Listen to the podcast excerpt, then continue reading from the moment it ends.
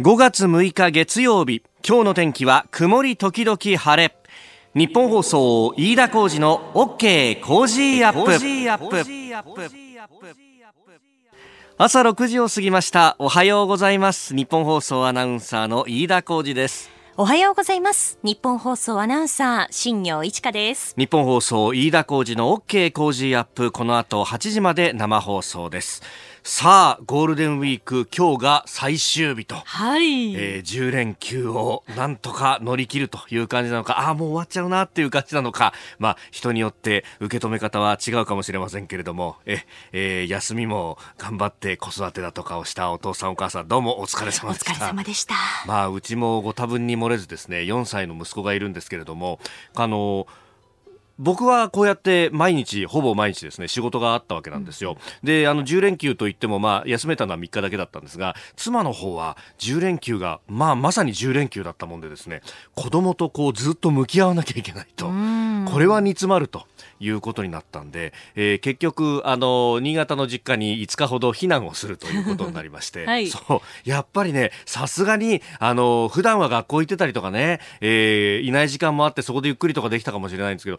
そういうわけにいかないとなるとね、僕はあの連休3日目にもこの朝ちょっとお話しましたけど、公園に行ったら夫婦喧嘩を見事に繰り広げているご夫婦がいたりとか、やっぱりそりゃいつも顔つき合わせないのに顔つき合わせるようになったらちょっとハレーションは起こるよなっていうね、なんかそこここでそんな感じがあったような気もしますが。で、えー、いよいよ今日で終わると。あの、私はそうやって新潟にちょっとあの、妻の実家に帰ったりなんかもしたもんでですね、はい、えー、少し週末リフレッシュができたんですけど。あよかったですね。まあ、でもやっぱり U ターンラッシュっていうのはやっぱすごいんだなと。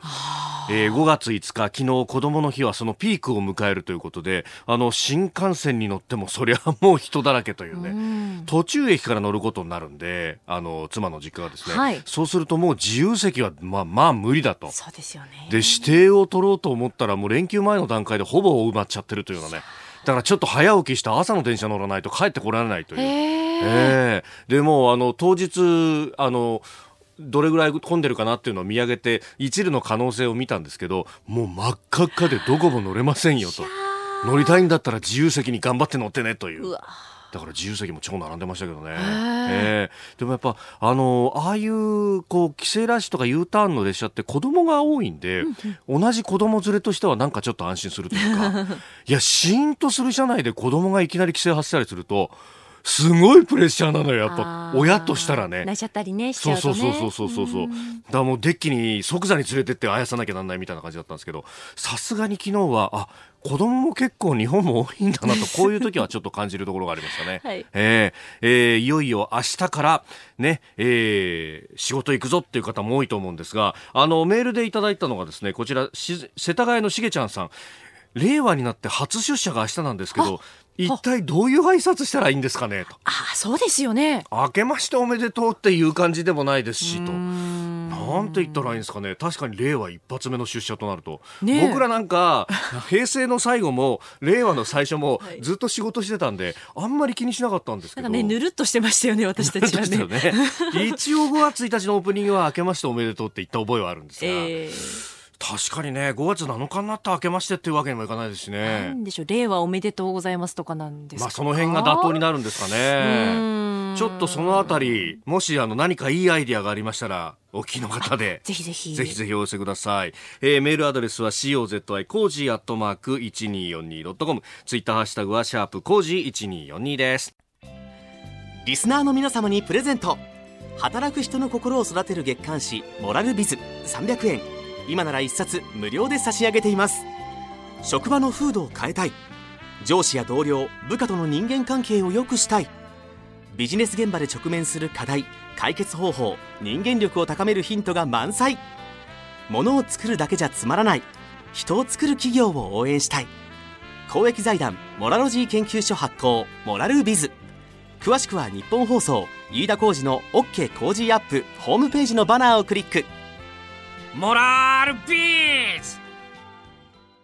さあ最新ニュースをピックアップいたします。長官各紙入ってきていますけれどもまあ今日はバラバラという感じですね、えー、連休の最終日であります。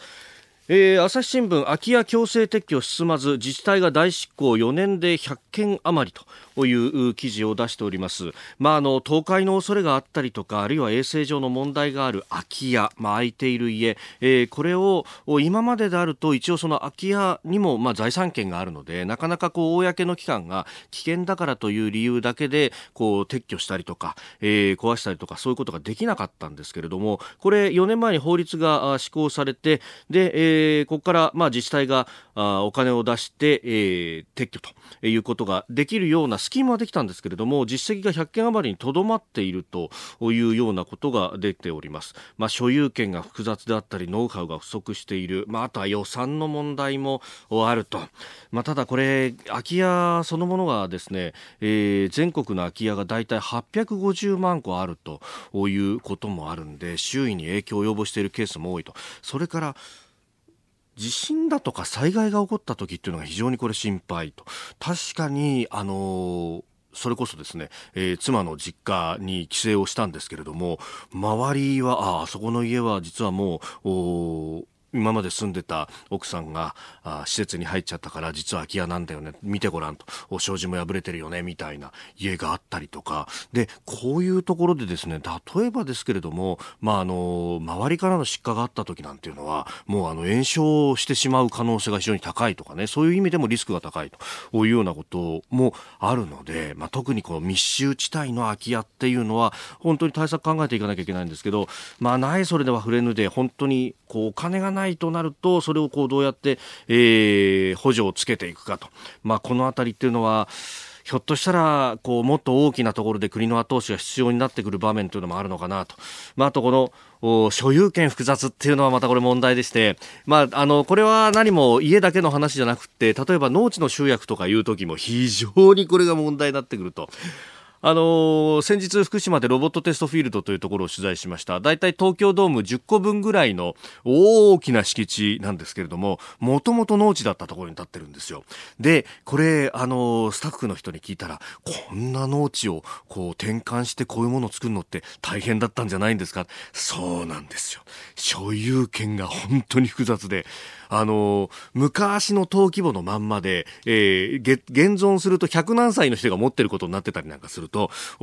そこからど、どれだけの人が、あの、法定相続人になるかっていうと、大体10人から20人ぐらいになっちゃうわけですよ。で、えー、中には、まあ、福島にそこに住んでりゃいいですけど、中には都会に出てもう行方知れずになってるよなんていう人を、一個一個登記簿をたどってですね、そこからこう住民基本台帳をひっくり返したら、あ、この人ここにいるって言って、え、あのー、なんかそれ、集約してる時に、地元の南相馬の人に聞いたら、えー、明日は北海道出張で、明後日は名古屋に行ってきますみたいな、全国を飛び回って一個一個ハンコついてもらって委任状を取って、で、それでようやくこの土地を使えるようにしたんですと。もうね、えー、それは根性だったというような話を聞いて、こういうのが850万個あると、850万ケースあると考えるとですよ、それは再開発もおぼつかないぞということになるんで、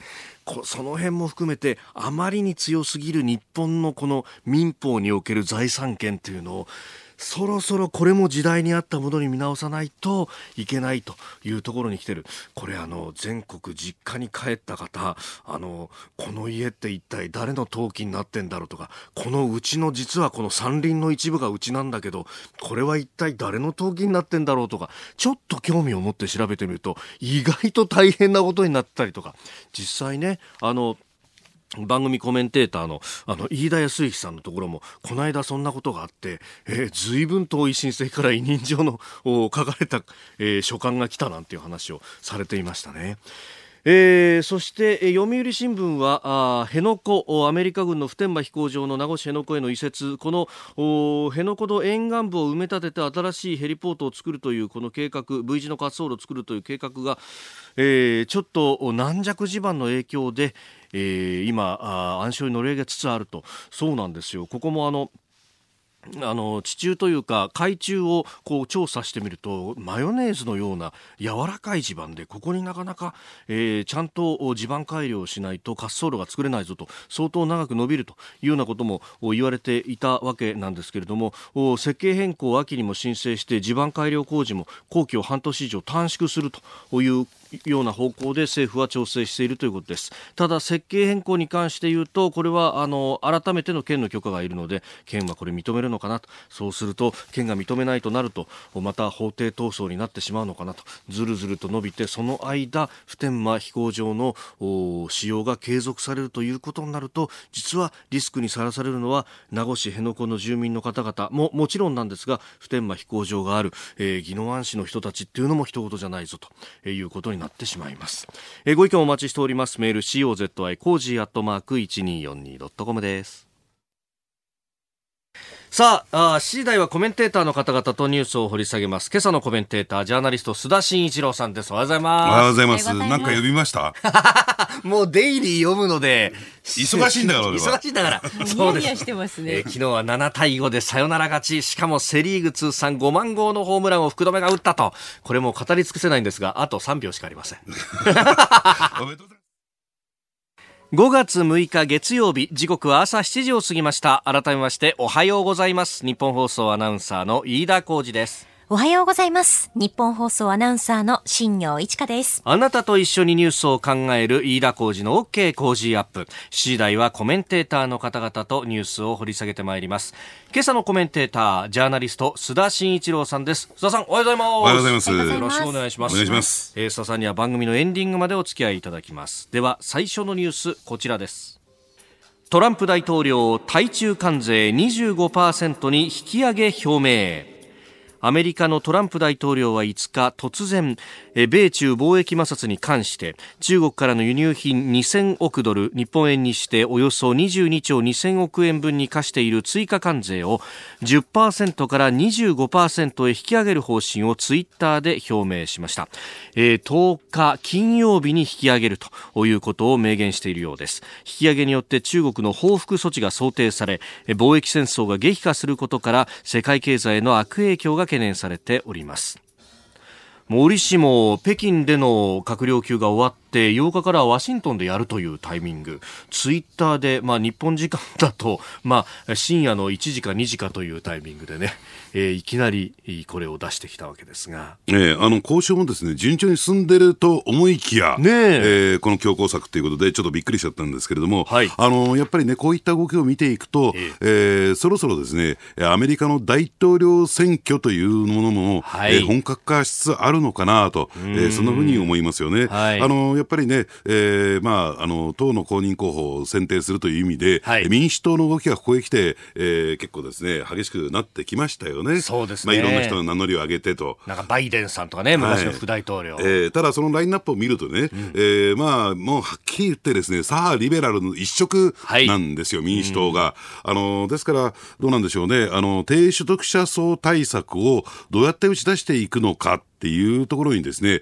えー、各候補のですね、はい、えー、一番のポイントが置かれているように思えるんですね。で、そうするとね、やっぱり、えー、トランプさんの一番の支持基盤というと、やっぱりどうなんでしょう、内陸部のね、沿岸部ではなくて内陸部の、やっぱりあの、白人、あの、経済的にはですね、あまり恵まれてない、えー、白人層がですね、はい、コアの、やっぱりあの、支持層なもんですからね、えー、そこに手を突っ込んでくる、えー、構えを見せてくるわけですから、はい、トランプさんとしてはやっぱりこの、えー、大統領のですね、任期中の、えー、レガシーといったりですかね、うん、えー、成果、結果をですね、きちんと目に見える形で、えー、出していかなきゃならないというところで、やっぱりこの貿易問題というところにですね、はい、えー、大きく軸足を移してきたのかなと。要するに、ここで、えー、変にですね、折り合ってしまうと、ええ、有権者の支持を失ってしまうということで、やっぱり強硬策に打って出たのかなと。政治的な思惑が、えー、ものすごく色濃いと思いますね、これはね。確かに、これ、あの、トランプさんのツイッターを見てると、この貿易に関してをつぶやいた直後に、あの、モラー特別検察官を国会に招致するしないの話で呼ば、呼ぶべきじゃないみたいなことも言っていて、まあ、ロシア疑惑とか突っ込まれたくないと、まあ、これも選挙を、うん、こう目の前にしてみたいなこう思惑なわけですよね、えー、あのただね、その一方で、そのモラー特別検察官を、はい、えー、国会に呼ぶというのも、うん、やっぱりあの下院民主党のですね、はい、やっぱり政治的な思惑なんですよ。えー、あれ、いくらですね、ついてみたところで、はい、えー、トランプさんのですね、えー、何か問題、法的違法行為が出てくるわけでもない、はっきり申し上げてね、はい、あの報告書を見てみますとね、はい、でところがですね、これはやっぱり、えー、大統領選挙を意識する中でのですね、まあ、トランプさんの足を引っ張るというね、う民主党の思惑なのかな。だからトランプさんはそういう激しく、だから痛くもない腹を探られたくないと、いうえー、ことではないんですね、これね。はい。で、あのー、もう一つ、まあ、貿易の話になると、こう、日本への影響とかっていうのも、こう、考えたりもしますけど、これはどうですか、えー、あの、やはりですね、中国は間違いなく、うん、えー、景気後退の、えー、中に入ってきてると、はい、えー、考えてもらっていい。特に去年の11月、12月以降ですね、うん、えー、そういった傾が傾向が強まってきてるんですね。はい、やっぱり私ね、あのー、日本と中国の経済関係を見ていく上で、やっぱり一番注目していると言ったらいいのかな、ええ。えー、温度計として見ているのが、うん、あのー工作機械のね、輸出の状況なんですよ。工作機械。ええ。去年の11月、12月、どんと落ち込んだんですが、ええ年明けからですね、ええ。やや回復してきているというね、えー、状況にありますから、はい、で、これが落ち込むようなことになると、うん、やっぱり日本もですね、大きな影響を受けることになるんじゃないかなと思いますね。ああ、工作機械、これ、機械を作る機械ですよね。そうですね。大元になるやつ。そうですね。えー、日本の主要輸出産業のうちの一つですね。うん、なるほど。はい7時7分です。メール、ツイッターもいろいろいただいてますが、今、新業アナウンサー読んでくれた、あのー、ロシアのね、えー、モスクワシェメレチェボ空港で、えー、旅客機がと炎上したというニュースですけれどもあの AP 通信は速報で41人死亡とロシアの調査当局が言っているというのを出してきてますね、えー、これはひょっとしたらだいぶ被害いろいろ広がりそうです、えー、そしてトランプさんの話に関しては加賀最相さんツイッター。ツイッターで発表するところがぶっ込みのトラさんやね。と。まあそうですよね。トランプ流ですよね。トランプ流ということですね、えー、えーご意見お待ちしております。COZY コージーアットマーク 1242.com ですおはようニュースネットワーク。東京有楽町ニッポン放送キーステーションに全国のラジオ局21局を結んでお届けいたします。時刻は7時11分になるところです。おはようございます。ニッポン放送アナウンサーの飯田浩司です。今朝のコメンテーターはジャーナリストの須田慎一郎さん。取り上げるニュースはこちらです。北朝鮮が発射の飛翔体弾道ミサイルか北朝鮮が今月4日東海岸のウォンサン付近から日本海に向けて発射した複数の飛翔体が新型短距離弾道ミサイルとの見方が浮上しています。弾道ミサイルであれば国連安保理の決議に違反します。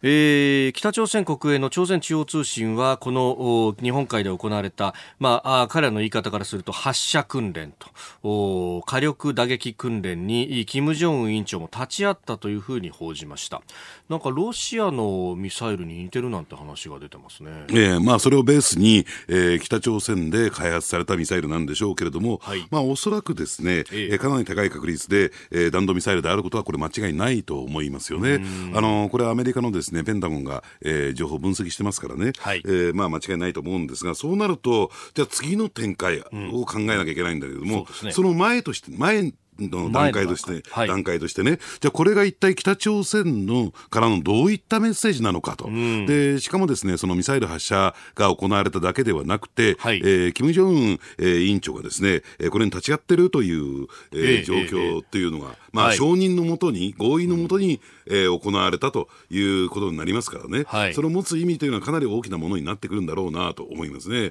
ですから、あのどうなんでしょうね、まあ、これからいろんな分析が出てくるんでしょうけれども、はい、あの場合によっては、えー、第一次、えーまあ、米朝、えー、首脳会談以前のね、はい、えー、状況にわれわれは戻るんだ戻ってもいいんだぞというようなあるブラフをかけてきたとい。うふうにも受け止められるんですよね。あのですからそういった点で言うと、はい、えー、第2次、えー、米朝首脳会談の際にですね、えー、アメリカ側が、えーまあ、北朝鮮サイドに手渡したとされる文書、はい、その中に、えー、完全非核化と、うん、えー、いうことを要求すると、それが実現されない限り、えー、経済制裁が解除されないというようなですね、えー、まあそういう内容になったわけなんですね。で、これに対しての見直しと言ったらいいんですか、はい、やっぱりあの北朝鮮サイドの、えー、最大の狙い、まあ、あの交渉のやり方というのはですね、段階的に、要するにここまで、えー、非核化を進めたらならば、はい、核ミサイルのですね、えー、廃廃棄を、えー、進めたならば、えー、この程度のその、経済制裁の解除、えー、ここまで進めたならば、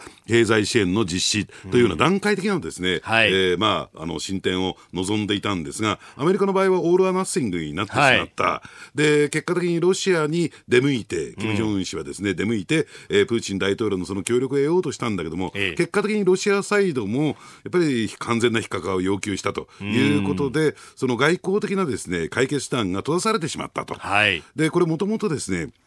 ハノイに向かう途中にですね、中国に寄った際に、あの、習近平国家主席とも会ってますよね。そうですね。えー、金正恩氏は、はい、その時も実は言われたんですよ。完全非核化を要求すると。そうだったんですか。えーだから中国はこの問題についてはちょっと頼りにならないということでロシアに行ったという経緯があるだけにですね、はい、結果的にその、まあ、枠組みとしては六角協議の枠組みの中で、そもそも北朝鮮サイドに立ってくれていた、うん、えー、中国、ロシアが、えーまあ、北朝鮮に同調しなかったということを受けてね、はい、要するに北朝鮮としては、まあ、撃てる手としては、このミサイル発射実験ということしかなかったんだろうなと思いますね。じゃあカードはどんどんなくなっていって、ね、今追い詰められてる状態。ね、あのただですね、これはかねてからのアメリカのその受け止め方なんですけどね、北朝鮮交渉の受け止め方なんですが、はい、えー、本当に金正恩氏はですね、うん、えー、まあ、あの北朝鮮において全権を掌握しているのかどうなのか、はい、この辺をですねずっと疑ってかかってたんですよ。要はその、まあ、全体制におけるですね、えー、その時の長老連中が残っている、はい、えー、そのとそことの圧力があるんではないか。だから、金正恩氏の真意、本意はどこにあるのか、この辺をですね、見極めようとしてたのが、これまでの、えー、トランプさんの、その、えー、金正恩氏との交渉の過程においてだったんですね。はい、ですから、すぐさまですね、これでアメリカが何らかのアクションを取るということがなくて、はい、で、もう少しちょっと北朝鮮の、えー、国内のですね、うん、えー、状況っていうのを見極めようじゃないかと。だから、このことによってですね、何か新たな展開がすぐに起こるというわけではないというふうに見といてもらってもいいと思いますね。なるほど。これ、韓国からすると、ね、あの今までこう融和策でこう橋渡しをしようとしていたけれども、これ、ミサイルぶっ放されたことで、まあ、ミサイルと韓国は認めませんけれども、ええ、これこう、ぶっ放されたことで、結構、はしご外されちゃったところありますよね。いや、もう韓国は、ええ。えほとんどこの米朝交渉の中においては、うん、えー、役割を果たしてないと、えー、韓国に頼ったところで、はい、えー、何もの問題は前進しないんだというふうに北朝鮮は受け止めてますからね、うもう一切配慮してないと思いますね。あ北もそうだし、まあ、アメリカ側も相当こう疑ってかかってたっていう話があります、ね、そうですね。ですからね、このあたりはね、どうなんでしょうね。ええー、まあ、あのー、まあ、米朝の間で、えー、トップ同士の交渉というか、ルートが、えー、チャンネルと言ったらいいのかな、はい、えー、できた段階で、うん、事実上韓国の役割と終わっちゃったんですよ。なるほど。だから、そこで何かこう、韓国が影響力を行使できる場面っていうのはなくて、ええ、じゃあ逆に言えばね、その、第一次米朝交渉の前の段階に戻ったことを受けて、じゃあ韓国としては何か役割を果たせる可能性もあるけれども、え、今度はもうね、現状では、そのトランプ、ムン・ジェイン大統領の間で、はい、その信頼関係が破壊されてますからね。うん。要するに。こっちの方で橋渡しになれるかどうか。そうなんですよ。要するにトランプ大統領はムン・ジェイン大統領に対して、はい、信頼してませんから、要するにそこでも仲介の役割は果たせないということになるんではないかなと思いますね。ええ、さあ、そして日本は北朝鮮との間に拉致ね、えを抱えていると。いうところで、まあ、あの拉致被害者家族の皆さんはあ早期解決を訴えてアメリカに渡っています。このゴールデンウィーク。ここは動いてきますかね、うん、だから、えー、安倍総理としてもですね、はい、えー、前提条件なしの、うん、えまあ、日朝首脳会談の開催を、はい、えー、やりたいというメッセージを送ってるわけですから、えーね、むしろ北朝鮮サイドとしてはね、うん、えー、日本カードっていうのを持ってるんではないかなと。つまり、えー、トランプ大統領さっきのねムン・ジェイン大統領とは違って、はい、えー、トランプ大統領と極めて親密な関係を築いている、うん、要するに安倍総理に頼らざるを得ない、えー、状況っていうのも、場合によっては出てくるんじゃないかなと思いますね、えー、そうすると、でも日本はある意味、強い立場で交渉ができるわけですよね。ねあのー、ですからね、そういった点で、そこを突破口にですね、はい、この拉致問題の解決というところに結びつけていくのが、日本に残された唯一のですね、この拉致問題解決のルートではないかなと、手段ではないかなと思いますね。そうすると、今週、菅官房長官が行きますね、アメリカに。えー、これも大きいわけですね。ほとんどスケジュールが見えてないんですよ。あそうなんですか、えー、アメリカにおいて、まあ、アメリカに、えー、ワシントン、ニューヨークと、はい、行くようですけれども、えー、ですからちょっとスケジュールがね、えー、不透明なところが残ってるんで、そこ何をするのかなと。ほう、このギリギリになってもスケジュールが分かってないっていうのは、相当何かこう見つめを帯びているのかどうなのか、えー、なんか想像しちゃいますね。はい、はいえー、そしてもう一つのニュースがイギリスの統一地方選でした。与党歴史的惨敗というところが報じられていますが一方で、えー、野党労働党も議席を失っちゃったと躍進はできていないということであります。ですからねこれ反ブレグジット派と言ったらいいんですかね。反離脱派がですね、はい、票を伸ばしてるんですよ。あのですからこの辺の民意、はい、つまりあのまあ言ってみればですねその反ブレグジット派の要求というのは、ええ。国民投票をもう一回やろうじゃないかと、えー、いうことを主張している、えー、そういった政党パーティーがですね、はい、えー、票を伸ばしているというところを見て、まああのー、まあ、これを受けてね、いきなりその再,、えー、再投票ということはならないにしてもですね、はい、民意っていうのがちょっと見えてきたのかなと、もう少しちょっと冷静になって、はい、この、ね、EU 離脱問題について、えー、考えてみようよと。いあのかつてはですね、やっぱり一気かせいと言ってるのかな、はい、えー、言ってしまったところはあるんだけれども、えー、えー、やっぱりちょっともう少し冷静に考えてみようというね、うえそういう民意があわれでした。えー、このあたりをですね、えー、メイ首相はですね、どう受け止めるのかなと思いますけどね。あの、須田さん、かねて指摘されてたのが、ええ、この離脱協定案というものは、実は離脱でも何でもないということをおっしゃってましたよね。ええこの辺を言葉変えれば落ち着くところになったなってきたりするんですか、うん、だから、あのー、ただね、それを言ってしまうと、はい、じゃあこれ、離脱離脱ってこれ何だったのかっていう、ね、確かにそうですね。なってしまいかねないので、はい、一番すっきりするのはどうなんでしょうね、うん、結果的にね、協定案を受け入れてしまうと離脱じゃない、はい、ということになってしまいますから、えー、もう一回国民投票をやるというのはね、あのー、やっぱり一番、えー、実はイギリスの労働党もそれ主張してるんですよ。あ野党の。そうなんですね。ええほう。そうすると労働党と、で、今回躍進した自由民主党というところも EU 離脱はやめた方がいいんじゃないの？緑の党も再投票なんですよ。なるほど。ね、躍進したね。保守党がその強硬派に引っ張られて今硬い情報ってことですか？そうですね。ただ保守党の中からもですね、はい、えー、どんどんですね、あの、脱落してる人たちも出てきてますからね。うん。えー、そうすると、あの、既存のこう政党の枠組みじゃないところで、ね、反離脱派というか、もう一回国民投票をっていう流れができてくる。で、ね、この地方選挙でおいてはですね、独立党、はい、強硬派の独立党が議席減らしてますからね、大きく。うんそうすると、独立ってバラ色って言ったけど、そうじゃないじゃんっていうのがみんな大体分かってきたと。分かってきたということになるんじゃないかなと思いますけどね。そうすると、経済にとっては暗雲が一つ取り除かれるような状況になるいやいや、とは言ってもですね、今のイギリスのですね、えー、あの内閣はですね、はい、えー、えー、とりあえず離脱っていうことを方針変えてませんからね。うん、えー、メイさんがそれで、まあ、首差し出すとまで言っちゃってるわけですもんね。はい、そこをどうするかと。はい。えー、ということで、えー、この時間はジャーナリスト須田慎一郎さんとお送りしてまいりました日本放送でお聞きの方この後も須田さんにお付き合いいただきます以上全国のラジオ局21局を結んでお届けしましたおはようニュースネットワークでした7時27分になるところですえー、この時間、今朝のコメンテーターはジャーナリスト須田慎一郎さんです。須田さん、引き続きよろしくお願いします。はい、お願いします。えー、続いては、教えてニュースキーワードです。一般参賀天皇陛下が今月1日に即位されてから、えー、陛下としての言葉を国民に直接届ける初めての機会となったおとといの一般参賀ですが14万1130人が訪れたということです。平成の御代替わりの時のおよそ3万人上回って、えー、お正月に行われた平成最後の一般参賀者15万4800人に迫る勢いでありました。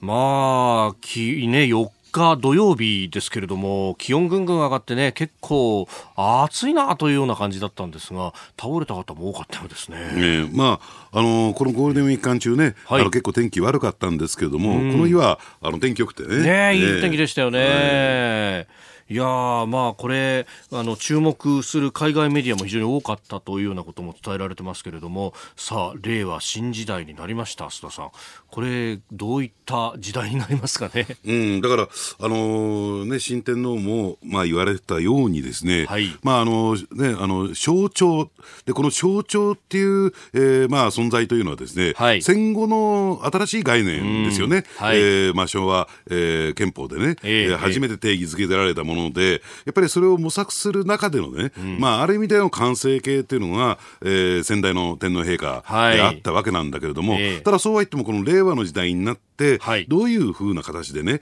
この象徴としての務めを果たしていくのかとい。うところをですね、新しいその天皇像っていうのは、イコール新しい象徴像だと、私は思うんですよ。うん、で、これを、うん、えー、まあ、今のですね、金城天皇陛下がですね、はい、えー、どういうふうな形を打ち出すのか、えー、まあ、これからちょっと、えー、まあ、楽しみにっていうのも、えー、言葉おかしいかもしれないけども、うん、えー、見ていきたいなと思いますね。えー、まあ、さまざまご公務でね、また、あの目にする機会が増えると思うんですけれども、えー、植樹祭だとか、そういった行事ももうね、すでに予定されていて、えー、で、10月には、あ即位礼正殿の儀があると。えー、これはまた、各国から人が集まってってことになりますもんね。えー、この5月にもね、はい、えー、植樹祭を名古屋の方で、名古屋とか愛知県の方でね、えー、えー、行われるわけなんですが、うん、もう去年ぐらいからね、これ準備、はい、えー、してるんですよ。まあ準備万端というような状況ですから、うん、まああのね、えー、地元の人、まあその天皇制に対する受け止め方っていうのは、えー、ここまで深いのかなと私は、えー、去年行った段階で思いましたけどね。うん、えーまあ、これね、新しい時代になってって、不思議なもんで、この言語が変わると、世界中がガラッと動いたりとか、経済もガラッと変わったりとかって、なんか、この日本の言語ってそういう巡り合わせみたいなものがありますよね。で、加えてね、やっぱりなんか気持ちが変わりますよね、我々の。ええ我々変わりますね。ええもうね、平成から令和になったんだから、うん、もう少しですね、はい、えー、トークのクオリティも上げていかなきゃいけないな。いやいや、何を言ってるんですか、そんな。でも、本当なんか、あの、令和初ビールだとかね。ねなんかそういうことも言ったりとかね。今日、令和初放送ですよ。あ、そうなんですよ。そうなんです。ちょっと力入れてね。力入れて。あんまり入ってないけどね。令和になったら阪神も良くなったりとかね。はい、そうだよね。本当に。えー、令和効果だね、阪神はね。これも令和効果だと。いやでも、なんかこうやって、なんか、あの、気持ち、やっぱ景気は気なんですかね。気持ちの面が上がっていくことで、いやなんかね、あのあの個人消費っていうのかな、はい、えー、消費活動もですねなんか活発になってるようにも、まあ、これが、えー、連休中だからなのかもしれないけれども、やっぱりあのいろいろと消費も伸びてるんじゃないかなと、えー、飲食店とかね、はい、えー、そういうところを見てても、やっぱり結構人入ってますよね、まあ、東京都内に限ったも話ですけどね。まあ、一頃は、これ、10連休とかなると、まあ、都内は人が全くいなくなって閑散とするみたいな感じでしたけど、ね、なんか最近というか、この10連休は結構、こう、有楽町の周りなんかも人が多いし、ね、新橋とか、あの、あるいは新宿とか池袋とかもすごい人が出てますね。あの、私の自宅のある秋葉原も、はいはいはい、もうすごいんですよ、本当ヨドバシカメラとかね。ああ、ね、あの、あの辺はね、一頃インバウンドがあって言って、外国人観光客が多いなって言われてましたけど、どうですか、日本人も多いですか？やっぱりね、日本人ね、増えてきたなって、これ言い方おかしいんだけども、もともと日本の街だろってね。えー、一頃はね、もう本当に外国人に占拠されたような街だったんだけども、えー、日本人の数も増えてきたかなと思いますよね。あまあ、その辺がこううまく回っていくと、景気も良くなっていくんでしょうけれども。ねまあ、その辺ね、えー、個人消費は GDP の6割ぐらいあるという話ですもんね。ねちょうどね、はい、あれなんですよ、うちの近所にある自転車屋さんに、自転車買いに行ったのよ。あ、そうですか。売り切れ自転車が 自転車。自転車が売り切れるってのは ないですよね。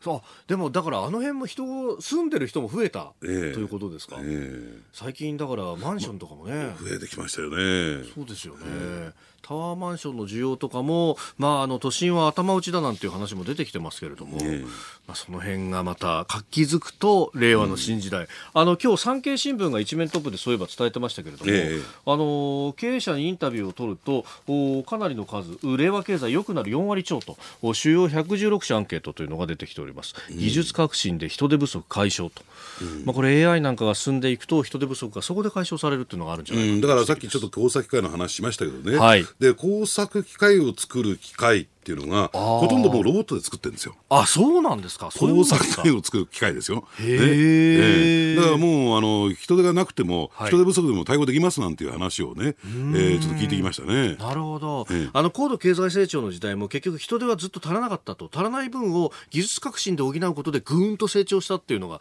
データとしてはあるそうですね。えそれがもう一度来るとなると。そうですね。だからあの効率化って言ったらいいんですかね。はい、あの生産能力もですね、うん、アップしてくるんじゃないかなと思いますけどね。なるほど。えー、今日のキーワード一般参賀そしてそこから令和についてのお話もいただきました。時刻7時43分になるところです。お聞きの日本放送飯田浩二の OK 工事アップ。お相手は私日本放送アナウンサー飯田浩二と。新業一華がお送りしています。今朝のコメンテーターはジャーナリストの須田慎一郎さんです。須田さん引き続きよろしくお願いします。お願いしまお願いします。続いてここだけニューススクープアップです。この時間最後のニュースをスクープ安倍総理の2020年改憲目標に各党の立場は？安倍総理大臣は憲法記念日の3日憲法改正を推進する集会へのビデオメッセージで2年前に示した2020年に新憲法を施行する目標について今もその気持ちは変わらず憲法にしっかりと自衛隊と明記し意見論争に終止符を打つと改めて意欲を示しました。一方公明党の北川和夫憲法調査会長はスケジュールありきではなくまず合意形成が大事だと慎重姿勢を示しております。まあ、総理は自民党改憲案の国会の提出時期には言及をしませんでした、えー、党側の責任者の下村博文憲法改正推進本部長は総裁の発言を重く受け止め実現へ努力すると話しております。さあ会見に向けてというところ、まあ、これ、選挙とも、ね、絡んでくるところですけれども、はい、あの衆参両院でね、はい、えー、3分の2以上、えー、議席を持っているわけですから、自己を合わせてもましてね、はい、国会発議はできるんですけれども、ただ、それに対してですねあの憲法、えー、調査会ですかね、はい、えー、こちらの方の開催がなかなか前へ進んでいかない、そうですね。えー、ここで合意を見て、ですね、はい、えー、国会発議という流れですから、うん、えー、そのあたりはですね、まあ、野党が、えー、反対をしていると。はい、ね、安倍政権の下で、えー、国会発議をさせるなみたいなね、うん、えー、いう方向で進んでますから、はい、これはなかなか進んでいかない。と同時にですね、えやっぱりあの公明党のね、はい、えー、どちらかというとサボタージュ戦略といったらいいのかな、うん、やっぱりあの公明党の中でもですね、ええ。ー、特にあの9条、えー、改正に関してはですね、はい、あの結構あの意見が割れてるんですよ。ね、あのですからそのあたりをですね考えて、えー、非常にこう慎重姿勢を崩していないとい。うのがずっとこれまでの経緯だったんだけれども、はい、やっぱりねそこへ割って出たえー、まあ、グループといったらいいのかな、はい、政党があるわけなんですよ。それ何かというと、日本維新の会なんですね。はい、やっぱり、あのー、その中でですね、先だってのクロス選挙で、はい、えー、勝ち、えー、そしてその直後のですね、大阪の補欠選挙でも勝ち、はい、やっぱり今勢いに乗る、えー、日本維新の会がですね、あの、この憲法改正っていうのを全面に出してきてるんですよ。はい、で、それはどういう形で出してきてるかというとですね、うん、まあ、公明党にターゲットを絞る形で、ええー、自民党は公明党とタッグを組んでいる以上、えー、憲法改正は実現できない。まあ、場合によってはその、えー、公明党とでですね、あの、与党、えー、連立をですね、解消して、えー、維新の会がそこに割って入るみたいなことをね、はい、えー、その、えー、創始者である、うん、えー、創業者である橋本徹さんが言い始めてるものですから、はい、えー、えー、ちょっとこの憲法改正論議にですね、はい、えー、波乱を呼んでるんじゃないかなと思いますね。うん。まあ、あの、産経がね、インタビューをしていたりなんかもしましたけれども、須田さんご自身も、おつい先日、この橋本さんとテレビで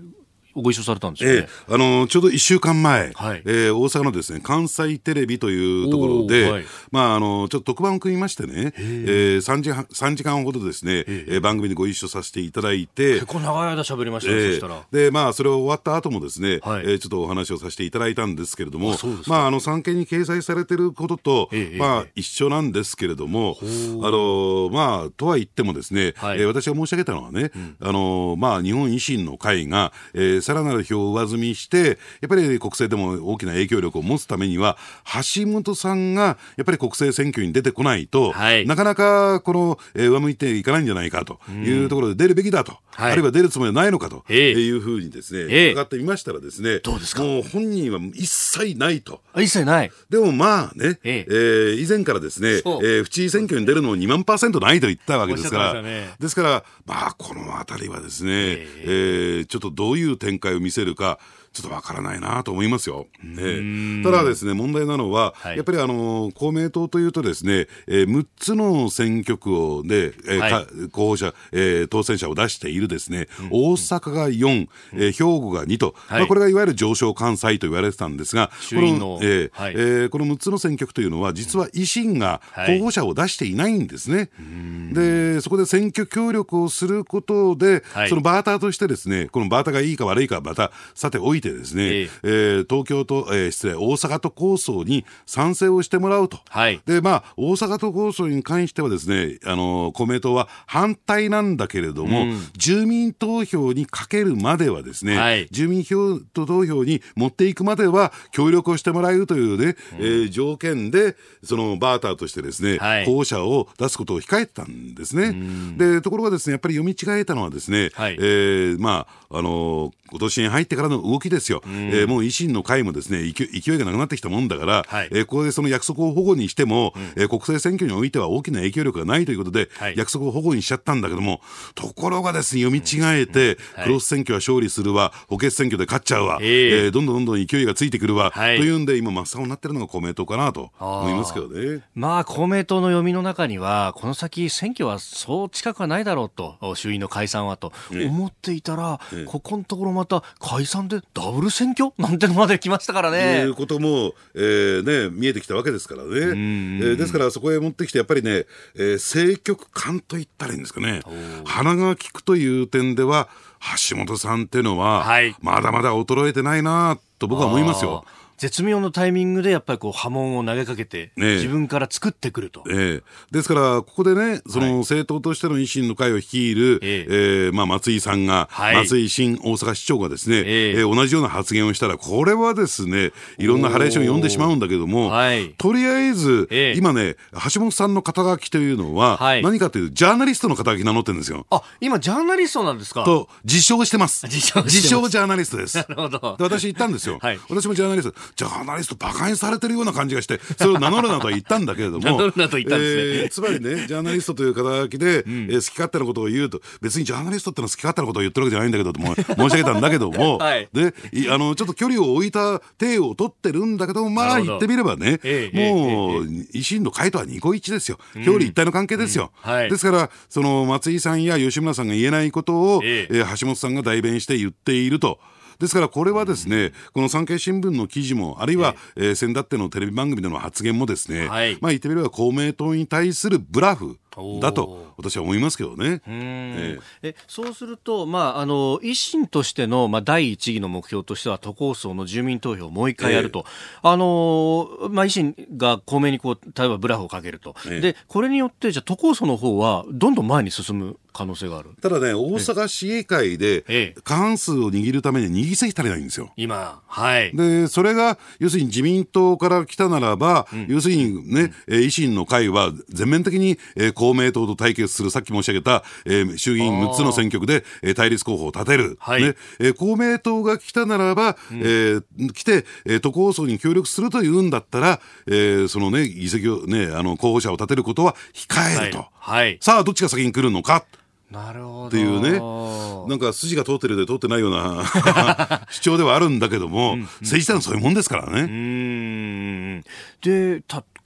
維新としては、それに、その6議席、立てるだけの、こう、玉と言ったら失礼ですが、候補者っていうのはどうなんですか？驚くべきことに、はい、で、ここで、その、例えば吉村さんがね、えー、えー、要するに、府知事を辞めて、はい、えー、衆議院選挙に出馬する、場合によって松井さんもと、いうことを言ってるわけですから。なるほど。えーそうか、そういうことで、まあ、あの、候補者いないことはないし、むしろ強力な候補者がいると。ええで加えて、えーまあ新ね、若手からもですねどんどんどんどん優秀な人が出てきていると、はい、で最後の奥の手と言ったらいいんですか、うん、まあ、ジョーカーが橋本さんなんだろうなと私は思いますけどね。なるほどね、それは票取りますもんね、えー、しかもその辺って、官邸とも非常に密にやってますよね、えーえー、その辺のこともですねしきりに橋本さん言うんですよ、うん、えー、菅さん、あるいは、ね、安倍総理には、お世話になったと、はい、今もいい関係にある。